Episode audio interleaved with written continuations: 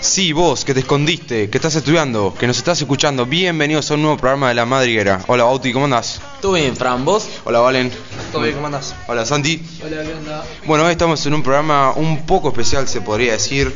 Hoy que es un martes 3 de septiembre, con una temperatura de 9 barra 7 grados y tenemos la plea mar que inició a las 9.19 y está bajando y termina con la baja mar a las 4.19 pm. Bauti, ¿qué tenemos para hoy? Contanos un poco. Bueno, hoy vamos a tener un programa muy especial con un debate político y social entre Alejandro Redondo, Fran Pancho Maluendes y Matías Pérez de la Cruz y después vamos a tener la sección muy conocida como ¿Quién quiere un sanguchito de Fer?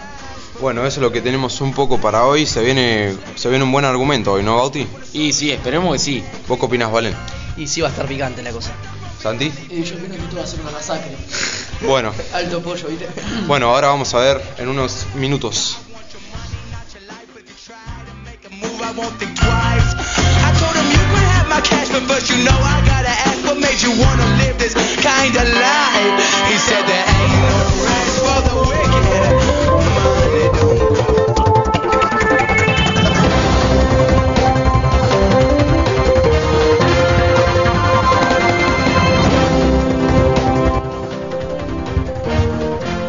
Boletín informativo.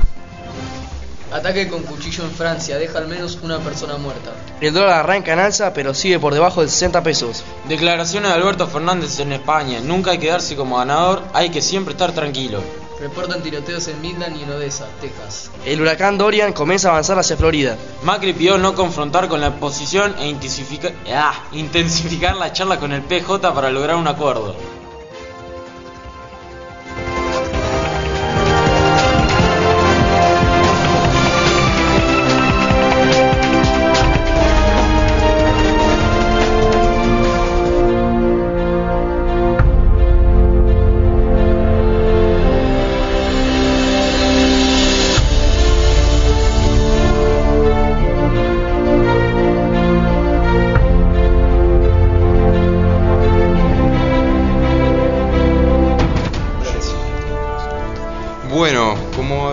Dicho, eh, hace unos minutos íbamos a venir ahora al bloque primero, el primer bloque político. Esos minutos ya han llegado, señoras y señores.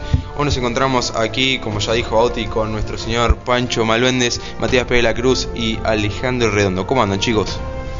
Bien, un gusto estar acá en el programa de ustedes. Bueno, Sí, sí, yo muy bien, la verdad, preparado. Yo también listo para el debate, este, muy contento por estar acá en la radio La Madriguera nuevamente. Acuérdense que no se pueden ir a las manos, eh, nada de nada Nah, físico. esto es civilizado, además con. Pancho nos une un Sí. respeto mutuo. que- Hace años, hace años que el respeto se mantiene y esperemos que siga así hoy hasta el fin de nuestros tiempos.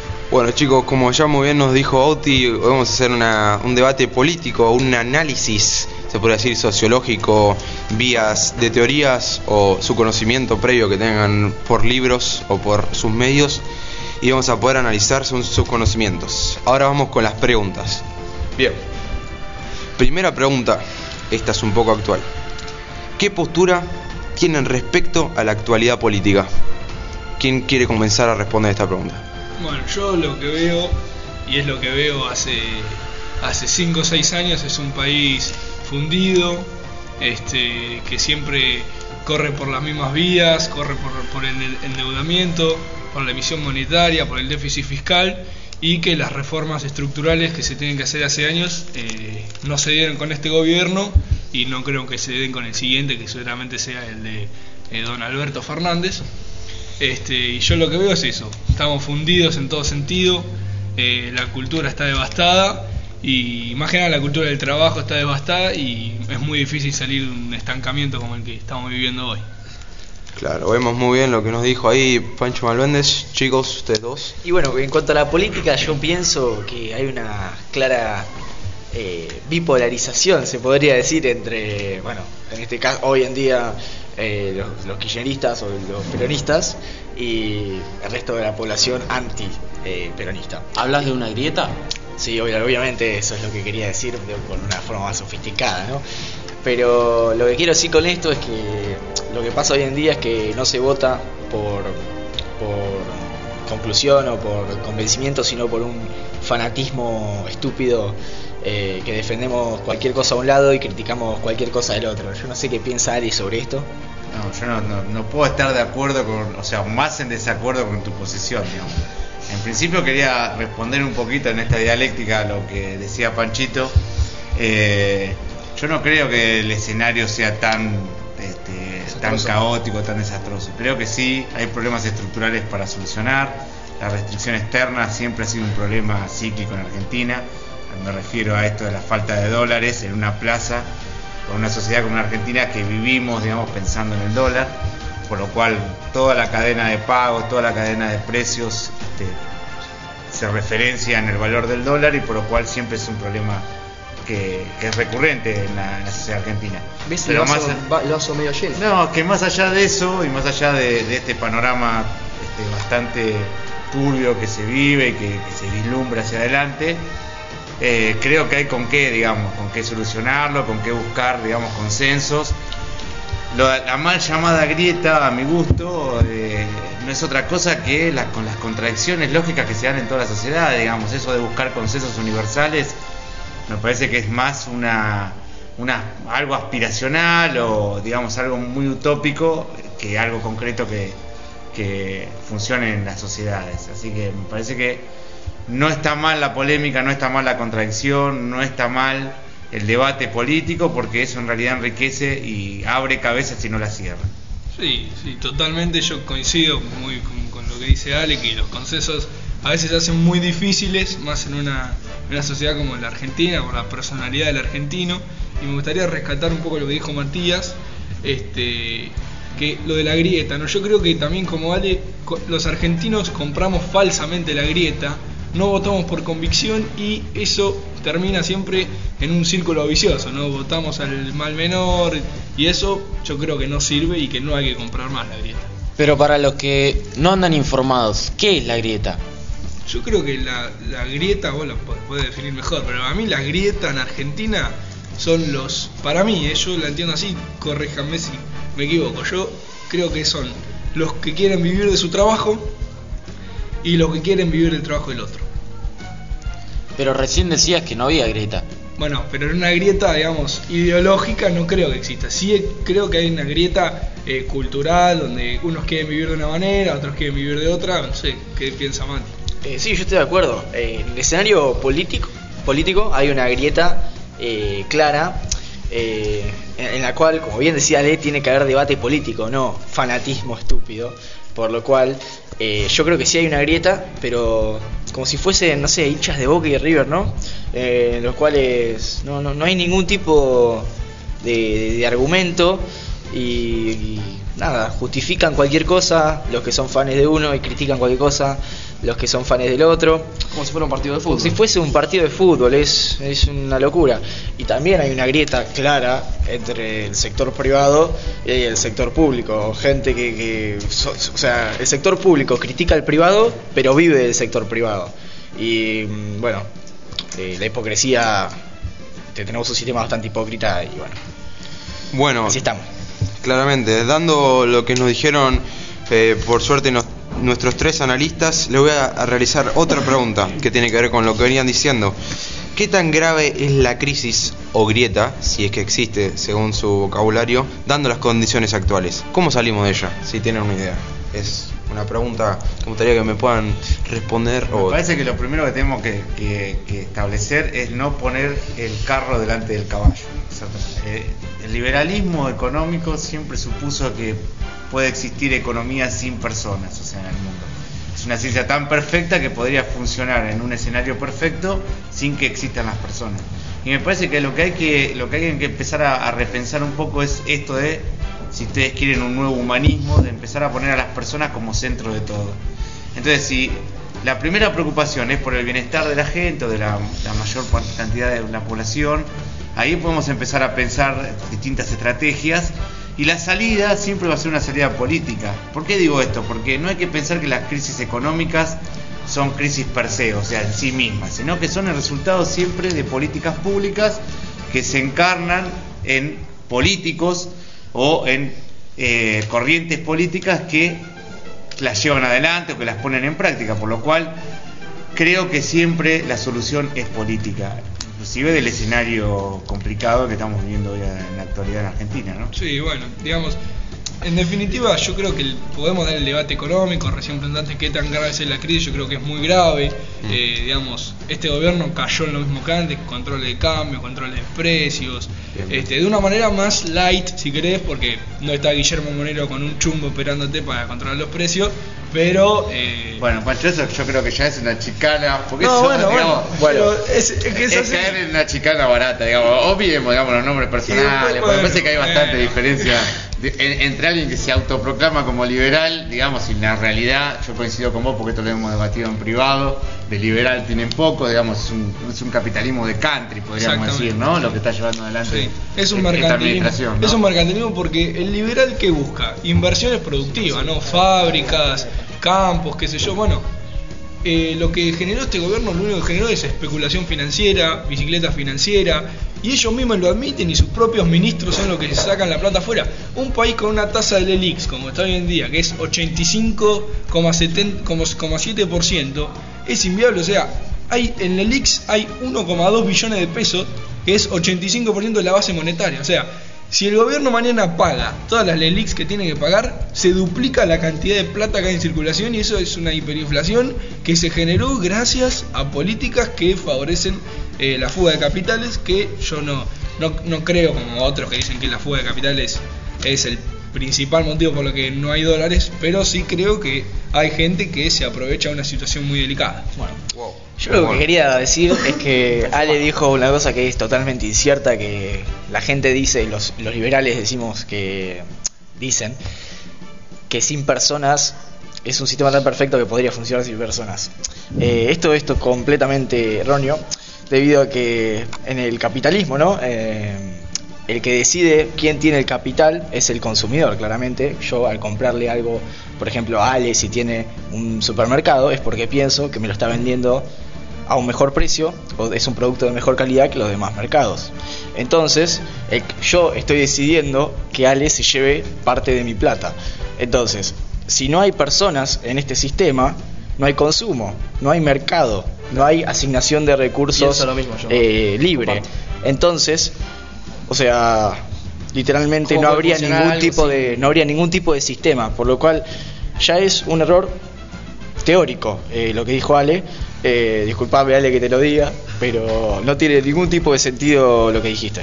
Bueno, no, yo lo que estoy tendría que rever un poco la nota que acabo de poner en el segundo trimestre.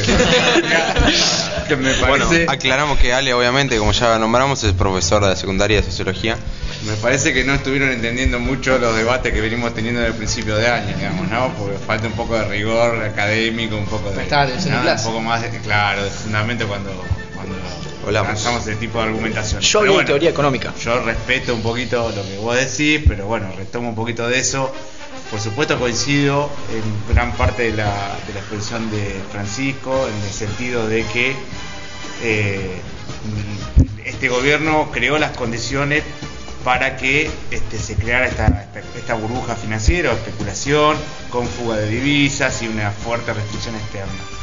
Eh, o sea que fue, digamos, artífice de su propio destino. O sea, es la primera vez, tengamos en cuenta esta, la primera vez en la historia que un gobierno defoltea su propia deuda. Sea, no es un dato menor.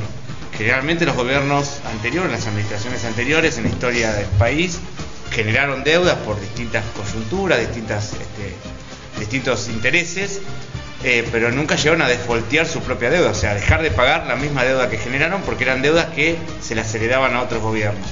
En este caso, eh, lo, lo paradigmático es que no solamente contrajeron una deuda, este, al menos, digamos, en, principio cuestionable, sino que también llegaron al punto de tener que desfoltearla, o sea, dejarla de pagar antes de dejar de ser administración. Eso es inédito. Exactamente. Todos, todos pensábamos que cuando fue el primer desembolso del Fondo Monetario Internacional, con las tasas bajas que tiene, por más que ni pongan condiciones como hubo acá en Argentina, que fueron varias, este, todos pensamos que los vencimientos de deuda le iban a pagar todos porque una tasa baja le iban a pagar. Y terminaron defolteando, como dice Ale, o sea, la propia deuda que generaron ellos, que, es- y que nunca pasó acá en Argentina. Pero la culpa de la inminente crisis es solo de las deficientes medidas económicas del grupo de Macri o es de alguien más. Yo creo para, para tirarles, digamos, para la polémica. Porque me lo veo a Mateo que se sale de la vaina, pero se le voy a tirar, digamos, material para que, para que me pueda polemizar, digamos, con argumentos. Yo creo que lo mismo que había dicho Francisco anteriormente, hay condicionantes estructurales, ¿no? Nosotros la historia, la teoría nos muestra de que hay condicionantes que son estructurales, estructuralmente fuertes, ¿no? Nosotros tenemos una estructura económica desarticulada, o sea, no tenemos una integración vertical, lo, lo que hablamos siempre, digamos, este, este tema de que tenemos una industria débil, un sector primario bastante fuerte, pero que no alcanza para subvencionar a la industria. Además tenemos una restricción externa fuerte, este tema de que nunca nos alcanzan los dólares para, para todos básicamente, para atesorar, para inversión productiva, para importaciones, etcétera. Entonces otra otro segundo condicionamiento de la economía. Pero más allá de eso siempre existe el optimismo de la voluntad, o sea, la voluntad política, que es la que va a determinar eh, en qué grado esas condicionalidades este, nos van a terminar penalizando o no, o van a terminar generando crisis o no. Yo creo que en ese sentido esta administración desde el inicio no hizo no, o no tomó ninguna medida para primero morigerarle el impacto de los condicionantes que había dejado la administración anterior, que los podemos debatir, ¿no? Esto que se da en llamar, digamos, con estos estas, este, eufemismos, entelequias, digamos, que uno no termina de saber nunca bien qué- a qué a- aluden, eh, de la pesada herencia, ¿no? Entre comillas, pesada herencia.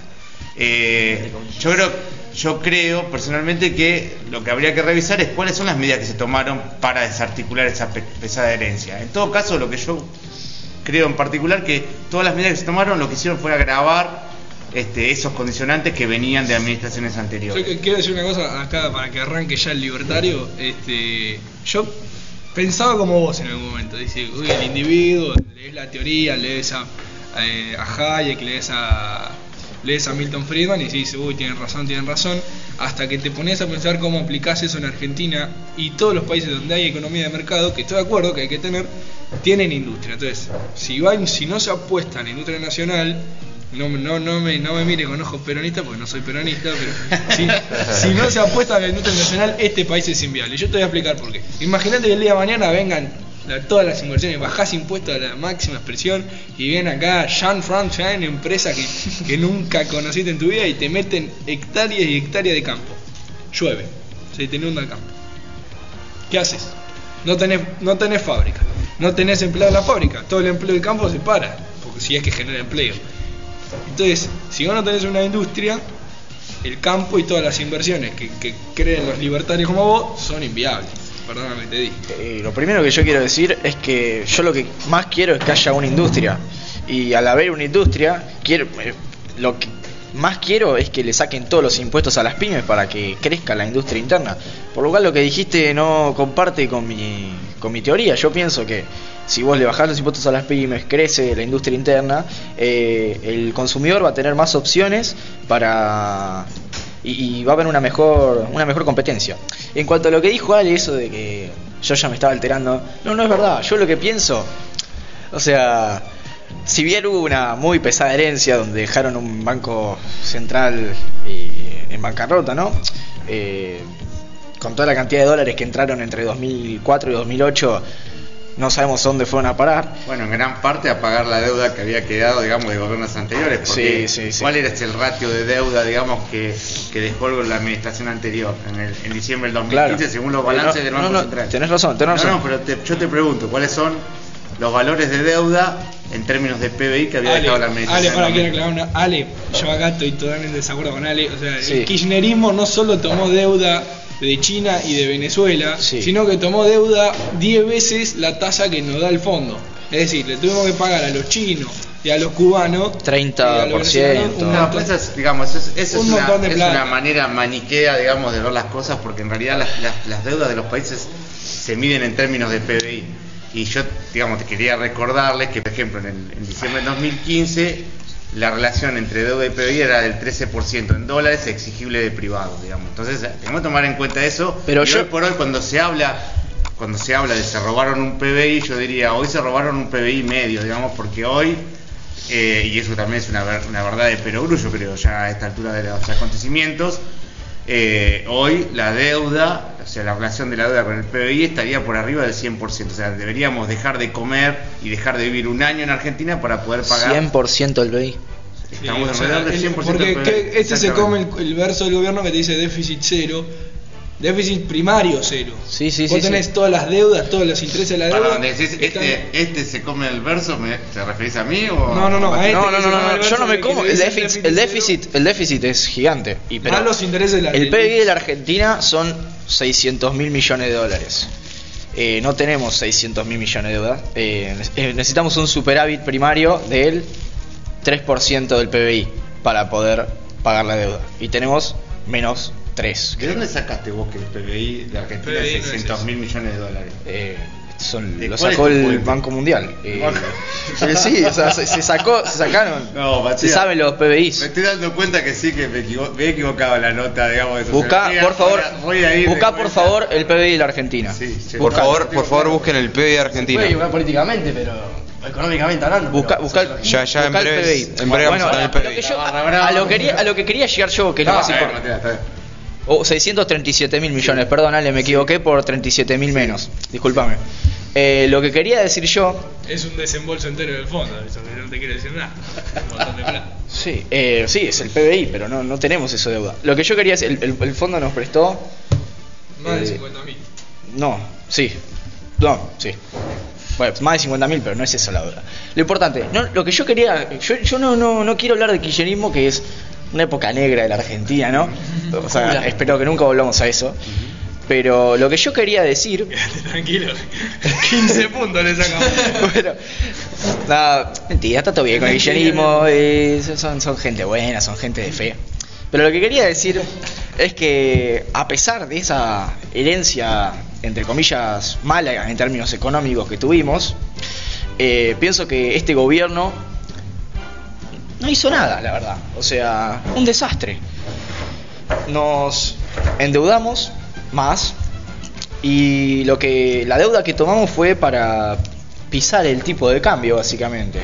Eh, cada dólar que, tu, que, que vino hacia la Argentina por el préstamo del fondo, eh, o, los- o lo pusimos en Lelix para, para patear la deuda y patear la inflación, o lo usamos también para, bueno, para pagar el- la base monetaria, ¿no? Bueno, yo creo que la madriguera ha hecho un aporte, digamos, a- al, al cierre de esta supuesta grieta, digamos, con este debate, porque ha logrado que nos pongamos de acuerdo Sí. tres personas que Claro. pensamos muy diferente, ¿no? En realidad, este, este gobierno ha logrado ponernos de acuerdo que los tres pensemos que la administración ha sido un desastre. Un Eh, desastre. El diagnóstico es el mismo, la solución es.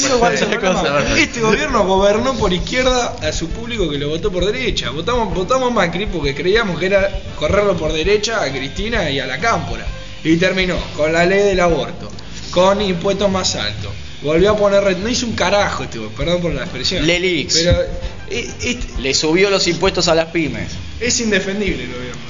Pero a su vez también en este, en este país hay un déficit fiscal que todos conocemos, que para hacerlo, para, o sea, hacer que deje de estar, habría que recortar bastante el Estado. Pero a su vez en este país si se toca el Estado, se incendia el país. ¿Ustedes qué creen sobre eso? Y que estoy de acuerdo. Eh, yo estoy de acuerdo, hay que hacer una clara lucha cultural, ¿no? La gente tiene que entender que para financiar la administración pública eh, tiene que crecer el sector privado, ¿no? El sector privado alimenta Es una lo cuenta público. muy simple, a ver. Lo eh, público no, podés produce. gastar más de lo que recaudás, papi. Claro. Eh, es así. Yo no puedo, yo no puedo comprar. Fiscal, primario. Claro. No Vos no podés podés- gastar más de lo yo que no puedo ganar 10 y mantener a 20. No puedo, no me dan las cuentas, pa. Le- y, si, y si yo en un momento, como en la Argentina, se vendió mucha soja y tuvimos una época dorada de, de los dólares, entraron muchísimos dólares y me quedaron, no sé, 200 dólares. Por, por ejemplo, imaginemos una heladera, ¿no? Vos la llenás de huevos, tenés 500 huevos, ¿no? Entonces vos empezás a poner un huevo por día, pero te empezás a comer dos. Pongo un huevo al día, me como dos al día. Un huevo al día, me como dos al día. Lo que termina pasando, después de una- un largo periodo de tiempo, es que se me acaban los huevos. Tengo un déficit de huevos. Y después viene mi mamá y me dice, no, no, si queremos tener más huevos, tenemos que empezar a comer más huevos. Teoría que no sirve, ¿no? Yo no como cuatro huevos y meto un huevo y crecen los huevos. No, no, no. Si yo meto un huevo y me como cuatro, Perdón. yo Sacaban ya más rápido los huevos. Ya me perdí con los huevos. Se me acaban los huevos. Bueno, po- pongámoslos en plata. Si yo pongo 10 pesos y gasto 40 al día, gasto, pongo 10 dólares y gasto 40 al día. Dos días gastas 80. Yo En creo dos que días gasté- quedó claro, digamos, lo, lo, lo puso blanco sobre negro. Bueno, recién en claro, pero bueno. Está bien. Entonces, ¿cómo es que hay gente que piensa que con un Estado más grande y con un sector pu- eh, privado castigado se puede crecer, no? Yo pienso que hay gente tonta. Y con la gente tonta mucho no se puede hacer. Bueno, Mati, recién estás hablando ahora, estamos hablando un poco de la gente, ¿no? De la forma de actuar, que bueno, eso influye mucho también en el futuro del gobierno y las maneras de acciones eh, económicas y demás. Entonces les vengo a preguntar, ¿los problemas en Argentina se repiten a lo largo de la historia, como muy bien ac- podemos ver? Y la pregunta es, ¿tienen su raíz en la economía o en la cultura? Bueno, eh, yo quiero recalcar que hasta 1960 eh, Argentina tenía el PIB per cápita más alto del mundo. Eh, No, eso es mentira. ¿Es verdad? Lo podés Eso es buscar. mentira. ¿Es verdad? En 60 no teníamos el 1940. producto más grande del mundo. Mirá lo que está diciendo. por Buscalo, buscalo, por favor. Busca qué- a ver, ¿cómo te crees que se mide el Producto Bruto Interno? La- el, el PBI dividido la A ver, población. Porque eso también los libertarios dicen, ah, eh, con, El PBI. Roca, con Roca teníamos el PBI. más". ¿Y cómo medías el PBI? ¿Qué ibas al sur, que no estaba ni tomado? el preguntabas a los indios qué producto teníamos. eso es- eso no se puede medir, no se puede Es el medir. PBI dividido la cantidad de población. Bueno, Esa es la cuenta más- del Producto Más allá, Interno. digamos, de, la- de las contradicciones estadísticas, podemos pensar en la Éramos un país grande, ponele. Sí. Éramos un país muy importante. Con, con muchas potencialidades. Sí, sí, bueno, eh, y a partir de, bueno, el Banco Central, bueno, no importa, empezamos a tener eh, de promedio de inflación y devaluación 200 y pico por ciento, no me acuerdo bien. Así que, bueno, debido a estas políticas populistas, ¿no? Estas políticas... entonces vos crees que es más un problema económico que un problema cultural. como- No, ta- también es un problema cultural, porque esas medidas económicas que se tomaron en un momento llevaron a una cultura de, de, de vagos, ¿no? Una cultura de gente que piensa que con trabajos que no producen se puede salir adelante. Eh, bueno, y hoy en día tenemos que tratar de, de cambiar eso. Yo pienso que el problema, por eso ya el voto es secreto, pero voy a, voy a decir mi voto. Mi voto fue para Juan José Gómez Centurión, que es, es, eh, excombatiente de Malvinas, condecorado por medalla, de- con medalla de honor. Y él cree firmemente que el problema es de materia cultural y no de materia económica. Y estoy totalmente de acuerdo con él. Hoy en día sí. O sea, eh, vos te metés en cualquier barrio del, del, del- del conurbano, de donde quieras, y no saben lo que es la familia, no saben qué, lo que es la patria, no saben lo que es la bandera. Y un país así es inviable. Y mirá, ahí lo tenés el claro ejemplo, tenemos un profesor acá que está haciendo el- el- la marcha peronita, balbuceando la marcha peronita. Claro. Es el profesor Darío D'Angelo del Gente Departamento que es, Inglés. que es fan de lo que de, de- de- de su partido político como si fuese un partido de fútbol en vez de nada pensar Igual, lógicamente Este votó Macri, este votó Macri. No, bueno, bueno, no, igualmente no, no hace falta, digamos, polemizar las chicanas y todo lo demás, pero no no no es en polémica esa línea yo creo que hay un poco y un poco, ¿no es cierto? O sea, hay, hay ciertas contradicciones económicas, lo que yo decía, y limitantes, eh, de- típicos de países subdesarrollados, y sobre todo de países subdesarrollados eh, eh, latinoamericanos. Y también hay un componente cultural fuerte, algo de lo que dice Matías hay, pero digamos también tenemos que pensar o pensarnos, digamos, como sociedad, una sociedad inclusiva, una sociedad que nos piense a todos adentro y a nadie afuera, porque digamos, hacer sociedades que excluyan, yo creo que es lo más fácil que hay, digamos, o sea, no no no- no es una buena expresión lo, más fácil que hay, pero digamos, excluir personas, dejar afuera personas de- del sistema se hace rápidamente porque se toman medidas este, que buscan ese efecto y lo consiguen en muy poco tiempo. Eh, pero de lo que se trata es de lo opuesto, se trata de incluir cada vez más personas, de eh, poderlas incorporar o asimilar en lo que es el aparato productivo, el aparato educativo, la, gestión de salud, etcétera. Y todo eso se logra eh, con políticas públicas, por lo cual yo, a diferencia de lo que plantea Ma- Matías y lo que plantea Francisco en algún punto, creo en el Estado, creo en un Estado fuerte, activo, creo en un Estado que pueda implementar y llevar adelante esas políticas públicas sobre todo en lo que tiene que ver con infraestructura, sobre todo en lo que tiene que ver con educación y salud.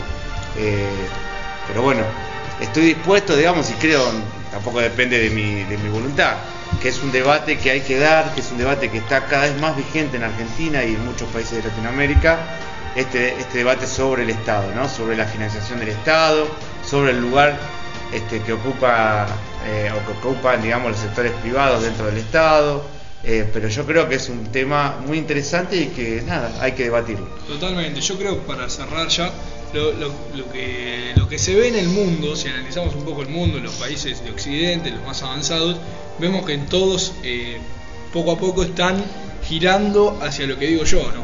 hacia un liberalismo económico en cierta medida y un conservadurismo social.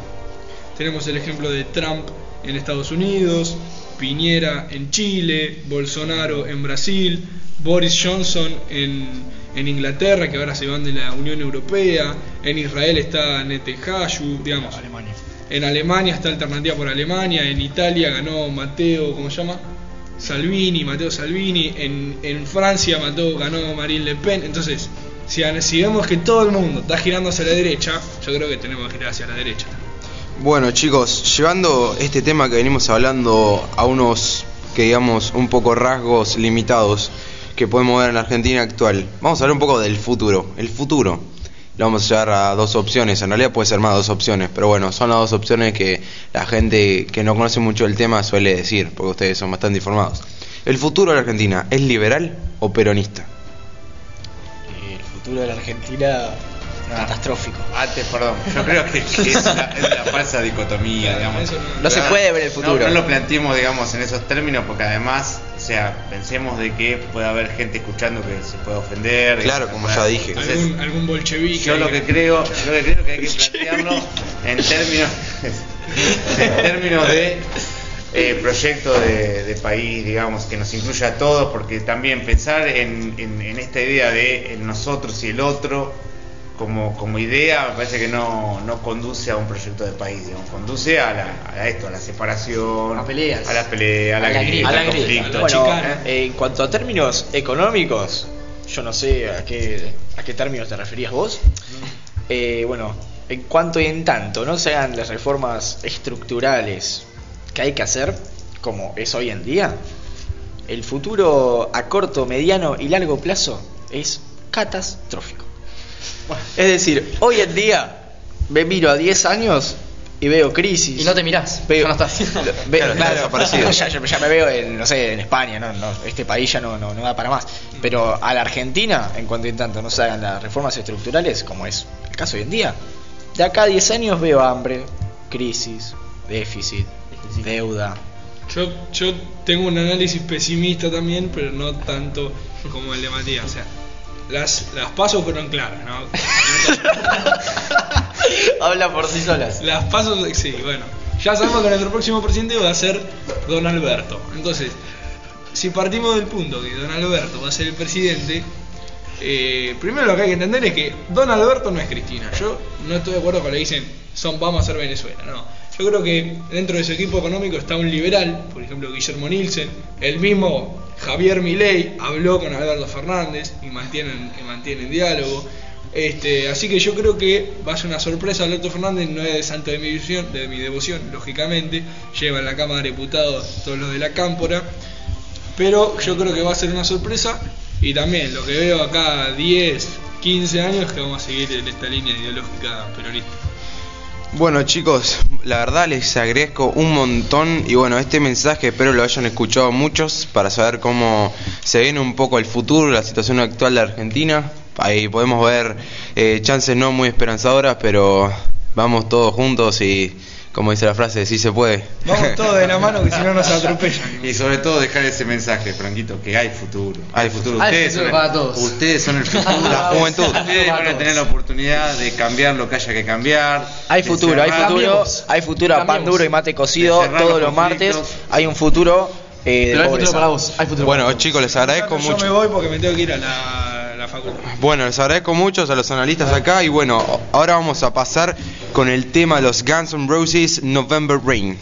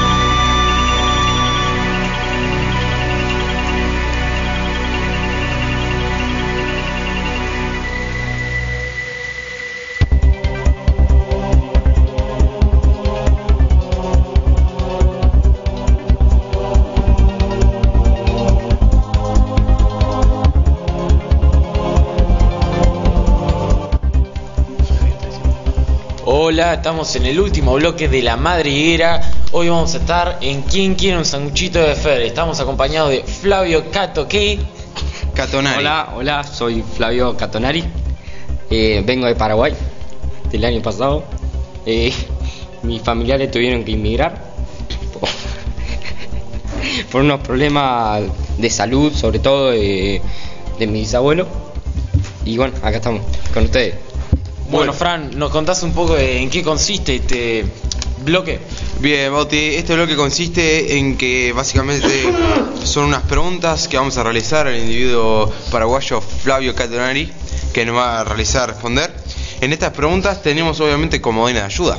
Como ya dijimos, pues las preguntas pueden ser un poco difíciles. Tenemos el comodín de 50-50, que tenemos 50%, claro, 50 de posibilidades de poder acertar. Es decir, se eliminan dos opciones, quedan otras dos.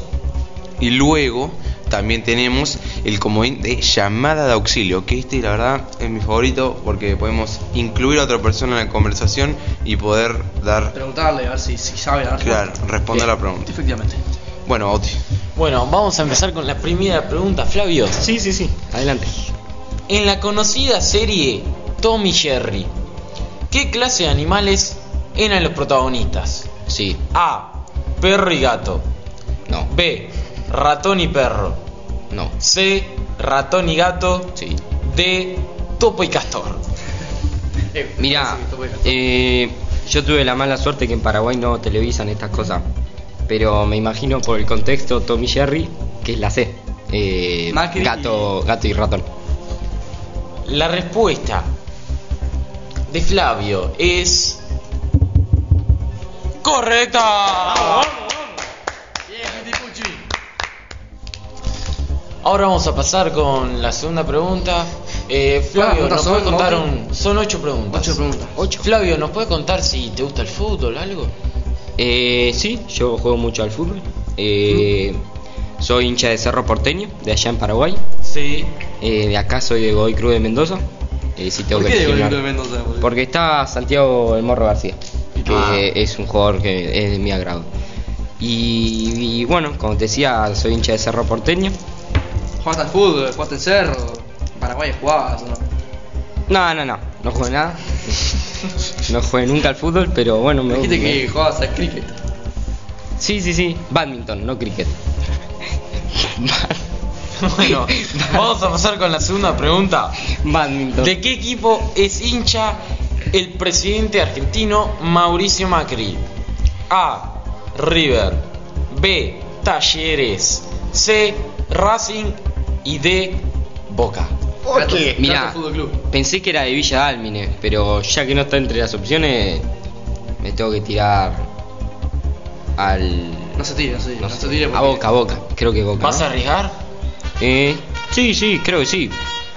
Creo Última que sí. palabra. Sí, Bueno, de Boca. la respuesta de Flavio es correcta. Murieron en diciembre. Bueno, vamos con la 3. 9 de Ah, diciembre, sí. murió Boca. ¿Le gusta el fútbol a usted? Y más o menos, no soy muy hincha. Va, soy hincha de estudiantes, pero no soy muy fanático, que decir. Ah, ah, bueno. Bueno. Ah. Y lo sigo, cada tanto miro algún partido, pero si me preguntás por la formación no tengo ni idea. Mira, ataja Andújar. Escuché, escuché un jugador, Facundo Sánchez, puede ser, una joyita, un buen jugador. sí, la figura. mula, Josita, no me acuerdo Sánchez. No, Facu Sánchez no, es la pero figura. Sánchez también. No, no, no. Bueno, vamos con la 3. ¿De qué material están hechas las garras de Wolverine? A. Oro. B. Aluminio. C. Hierro. D. Adamantium. Mira, me voy a tirar por el nombre más raro. Porque- Siempre es así. es Wolverine, o sea. Claro, se- seguro es el nombre más raro porque las otras fueron opciones muy normales. De madera creo que es. Eh, por la D, Adamantium. Adamantium. Adamantium. Bueno, como podemos ver ¿Qué también? Wolverine en un momento estuvo de hueso, o sea que pues otra opción. Sí, pero No, no, pero es esa.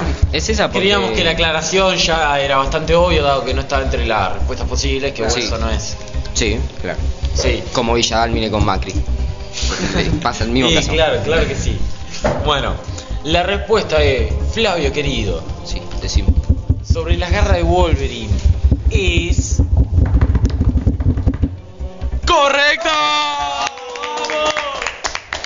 Le agradezco a mi familia. A ver, ya está acá. Vos sabés que ganás si te ganás Un millón de ganás pesos. Un millón de pesos sin viaje a Paraguay. Uh, no, no quiero volver a Paraguay. no, no, te ganás un sanguchito de Fernando que es el encargado del kiosco. Ah, del me colegio. contaron, me contaron es buen tipo. Sí, sí. Y los sándwiches son muy ricos. Sí, seguro. Bueno, vamos con la cuarta pregunta. No, quinta. Cuarta. Quinta. Me lo vas a decir a mí que, me la, que la estoy leyendo. Perdóname, perdóname. dale. Bueno, ¿sos fanático de la literatura? Te pregunto, ¿viste antes de la pregunta? Mirá. No, no, la verdad no, no te voy a mentir. Pero bueno, si me das algo para leer, Te lo digo. no, no te lo leo. Pero se puede decir que sos fanático del arte, ya que Román era pura magia. Sí, sí, yo, bueno, se ve que sabéis, soy muy fanático de Juan Román Riquelme. Eh, la verdad que me parece un insulto a Román que le den la 10 a, a este jugador que hay ahora en Argentina, ¿cómo se llama? Ese Messi, Picho Frío, algo así. Sí, bueno, algo así escuché, no, no lo vi jugar mucho. No, no, a mí me dijeron que no juega ¿Y. Paraguay quién es tu jugador preferido? Eh, Oscar Romero. Sí, la rompe. Igual La rompe. juega también, ¿eh? La rompe a Oscar Romero. Bueno, vamos con la cuarta. Sí, sí, decime. ¿Cuál de estos textos no fue escrito por William Shakespeare? No, no me digas eso. A. El rey Lear o Lear, no sé cómo quieras. B. Romeo y Julieta. C. La Aquileida. Y D. Macbeth. Eh, Te reitero que tenés todavía el uso de los comodines por si querés precisar de uno. Acordate Y- que los comedios son 50 y 50 y llamado auxilio. ¿La repetí la primera? El rey Lear. Mirá. Lear. Eh... mm, no sé, no sé, no sé. Eh, ¿Me repetís la tercera y la cuarta? Porque la segunda ya sé que no es, por. C. La Aquileida. D. Macbeth. Eh, Si no estás seguro, yo te recomendaría que uses un comodín. Sí, sí, sí. Dale, uso un comodín. Eh, ¿Cuál de los dos? 50 y 50. Eliminando dos posibles respuestas, aunque son incorrectas, quedan. Voy a eliminar Romeo y Julieta, ya que dijiste que lo era. No, y pero ¿de qué me sirvió Y entonces? van a quedar el rey Lear y la Aquileida. Bueno, mira, si pierdo acá la verdad sería una lástima porque me vendría muy bien el premio de sanguchito para alimentar a mis nietos. Eh, pero la Aquileida, me voy a tirar por la Aquileida. ¿Vos estás seguro? No. Dale. La respuesta de Flavio en la pregunta número 4 es. ¡Correcta! ¿Te gusta serie El Apache? Sí, sí. Serión. Sí, la verdad no sabía cómo termina. No, Mirá, no me ¿quién hubiese dicho que quién hubiese dicho que Carlitos llegaba a Boca? ¿Quién hubiese dicho? No sé, rarísimo. Bueno, ahora vamos con otra pregunta de literatura. No, no. Sí, sí. Bueno, dale, dale. Bueno, vamos. Pregunta número 5. ¿Quién es el autor de Canción de Hielo y Fuego? A. George R. R. Martin. B. J.R.R. Tolkien. C. Rick Riordan. Y D. Cornelia Funk. Funke. Eh, quinta pregunta, ¿no?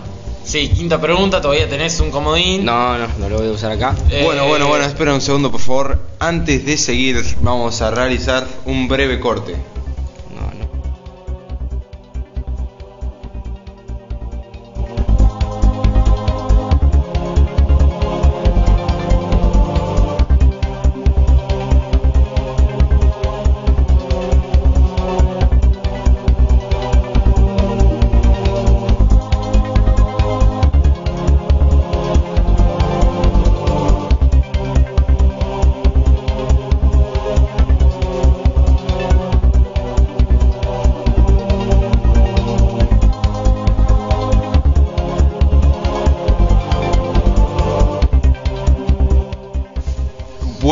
Volvemos acá con el sanguchito de Fer, perdonen por el corte. Bueno, seguimos. Estamos en la pregunta.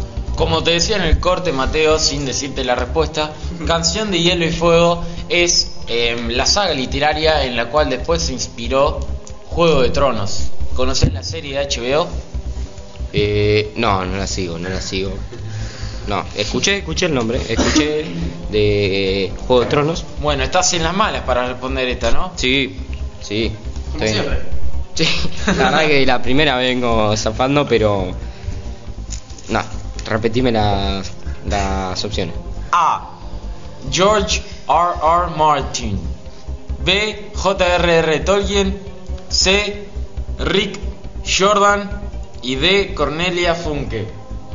¿Quién es el autor? ¿Quién es el autor? Sí. ¿Por qué no usas el segundo Eh, no, no, no. No voy a hacer ningún comodín. No. Mirá, ¿Te vas a regar? sí, sí, sí. Me voy a arriesgar por la opción. La primera, ya que nunca en las anteriores fue la primera, así que en esta me tiro por la primera. Porque debe bueno, ser. viste, dicen que el que no arriesga no gana. El mayor riesgo es no arriesgar, como dice el FIFA 20. bueno, la respuesta de Flavio, nuestro querido Flavio, nuestro invitado, es. ¡Correcta!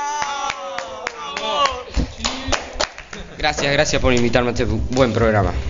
Bueno, ahora vinieron Lejos. vinieron las malas y ahora se vienen, podríamos decir, una buena, ¿o no? Sí, Vamos a hablar de una pregunta de fútbol. bien. Eh, como acá todos somos hinchas del pincha, Sí. va a ser una pregunta del pincha. El gimnasio. ¿En qué minuto metió el segundo gol eh, Edel en la final de la Libertadores contra el Cruzeiro? Ah, porque contra el Barça perdieron. No, eh, programa ya. Decime. Bueno, perdimos, pero ¿A no, qué? perdimos, pero no tan mal como perdió River contra el Barça, ¿no? Chico. Se comió tres que parecía que lijuaban. No, no, no. Pero perdieron. Pero perdieron y eso es lo que importa. Bueno, Sí, sí, lo que importa, claro. Sí, Se meten tres es igual que te metan uno. Sí, ¿no? no, no es lo mismo, pero no era que era. Si sos hincha de estudiantes, sos resultadista. Pará, pero ¿cuál de los dos? claro que somos resultadistas. Tenemos cuatro Copas Libertadores. Entonces no papá. me digas que no, no es lo mismo perder porque. Eh, ya está, pinchó Bueno, ¿sabes Bueno, qué? pinchó el deporte, dale. Segundo gol. Decime. A, 72 minutos del segundo tiempo. B, 65 a los 65 del segundo tiempo. C, a los 80 del segundo tiempo. O D, a los 53 del segundo tiempo. El segundo gol fue El segundo gol. de Mauro Boselli. Sí, me imaginé por goleador que Mauro. Lo Una conozco- bestia. Lo conozco a Mauro, lo conozco. ¿En persona? Eh, no. Ah. Eh, eh, mm, ¿Y cómo lo conoces entonces? por la tele, lo, lo, lo vi. lo vi. Eh, mira, te voy a ser sincero. No sé. no sé la respuesta. Pero. Vos acordate que tenés un comodín disponible todavía. Llamada de emergencia. No, pero en esta no. Eh, no sé. A ver, ¿es la sexta? Sí. Bueno, llamamos entonces, llamamos. ¿Llamamos? ¿A quién ¿A quién quiere llamar? Eh, a ver. a- voy a llamar a un compañero, un colega del colegio, Alejandro Redondo. Hincha del pincha, obviamente. Obviamente. Como todo mala leche.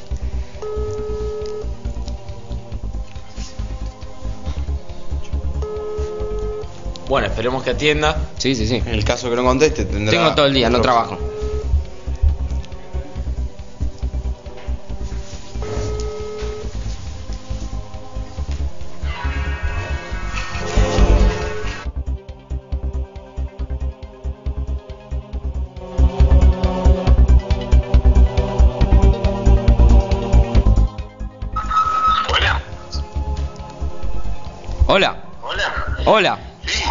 Alejandro, Sí. Sí. ¿cómo te va, Ale? ¿Todo bien? Bien, Mateo. Eh, yo esperaba que estuvieras en clase en este momento. No, no, no, no. ¿Cómo, cómo en clase? Porque te andaba buscando. Sí. No, no, no. Estás en las clases, estás en la escuela. Estoy en el programa de radio. Estoy en el programa de radio para contestar. Eh, Bueno, y Mi nombre es Flavio, no Mateo.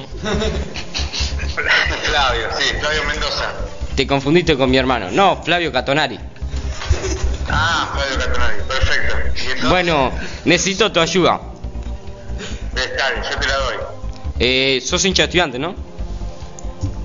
Eh, eso dicen, sí, desde chiquito. Eh, necesito que me ayudes con una pregunta que me hace acá el compañero Bautista Alconada. ¿En qué minuto metió Mauro Boselli el segundo gol eh, contra Cruzeiro en la final de la Copa Libertadores? Está reconectando, está reconectando. Hola. No te escucho. A ver. Uh, Hola, vamos de vuelta. Hola, ¿cuál es la pregunta? ¿En qué minuto metió el Dale, ¿cuál es la segundo gol? ¿En qué minuto metió el segundo gol Mauro Boselli en la final de la Libertadores contra Cruzeiro? A. 72 minutos del segundo tiempo. B. 65 minutos del segundo tiempo. C. A los 80 del segundo tiempo. Y D. A los 53 del segundo tiempo. Eh, es pero yo creo que fue entre los 72 y los 80. Estoy ahí. yo, me, yo me iba a tirar por los 80. Bueno, me parece que sí, puede estar por ahí, pues yo me acuerdo que, porque yo estaba en ese, en esa, en esa cancha. Bueno, Sí, 72 por ahí, tiene que haber sido ahí. ¿vos decís 72? Sí, faltaría. Bueno, te hago caso. Sí, sí, faltaría. Te hago caso entonces. Faltarían. sí, Está bien. Listo. La respuesta de. Alejandro y Flavio es correcta. Gracias, Ale, gracias. De nada, querido. Después- Venía a clase. Chao. Sí. Después nos vemos. Una pregunta, ¿qué es eso de que vuelva a clase? ¿Usted no era que no tenía trabajo? No, no tengo trabajo, pero sí estoy en clase. Pero en clase, no. estoy buscando trabajo porque no me alcanza. Eh, tengo. ¿Sos Flavio o Mateo? Flavio. ¿Pero por qué te llamaba tu colega Mateo? Porque Un apodo, se un apodo chiquito. Sí, sí, porque mi viejo se llamaba Mateo y Sí. soy parecido, Vos entonces no me serás un dice. inmigrante paraguayo. Sí, soy paraguayo. inmigrante dije. Sí. Sí, ¿qué tiene que ver? Bueno, vamos con la 7. ¿A cuánto equivale el número de oro?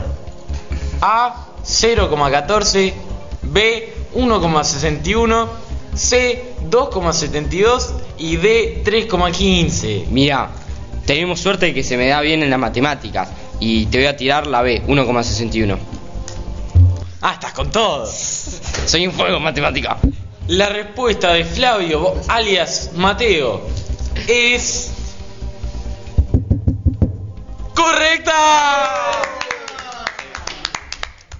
Bueno, vamos a ir con la última pregunta. Estás a una pregunta nada más de ganarte un ¿Esta es la octava? ¿Esta es la octava? Esta es la Bien, última. bien, bien. Bueno, ¿vamos? Sí, sí, sí. ¿Sos conocedor de la mitología Griega. persa? Ah, no. bueno, estás en la mala de vuelta. Qué raro, ¿no? Siempre la última la más difícil. Según la mitología persa, ¿por quién fue derrotado Sahak? Ah, la sé, la sé. Dale. A. Simorg. B. Oma. C. Samandar. Y D. Kabe. Eh, bueno, acá te dije que no sabía de la mitología persa, pero te mentí. Mi abuelo era un sabio de este tema y me contaba cuentos. Sí. Eh, ¿Me decís la tercera opción otra vez? Samandar. ¿Y la B? Oma. Bueno, esa no, la primera. Simorg. Sí. Última palabra. No, Samandar. Samandar. Samandar. Samandar. Bueno, sé que sos muy conocedor con Sí. tantas vueltas. Sí, sí, sí. La respuesta de Mateo en la última pregunta para ganarse el sanguchito de Fer que tanto anhelaba es incorrecto. Nadie ganó todavía el sanguchito de Fer. ¿Será posible? ¿Cuál era la respuesta? KB. No, Ay, la única la que no dije. Sí, la única. La única que no dije. Era Sí. la última, la última. Sí. Mirá vos. Bueno, ahora queremos agradecer tu participación acá. No, gracias ¿Tienes alguna palabra para decir? Eh, sí, sí, sí. Eh, déjame mandarle un saludo a mi familia que está allá en Paraguay, me, me bancan de allá. Eh, siempre estuvieron a mi lado y me acompañaron en este sueño. Bueno, gracias a todos por unirse a la madriguera. Sigan informando topos de subterráneos. Los quiero topo infinitamente. Ahora vamos. Eh, bueno, ahora vamos a escuchar un tema de Rap Theory llamado Hell Yeah. Ah.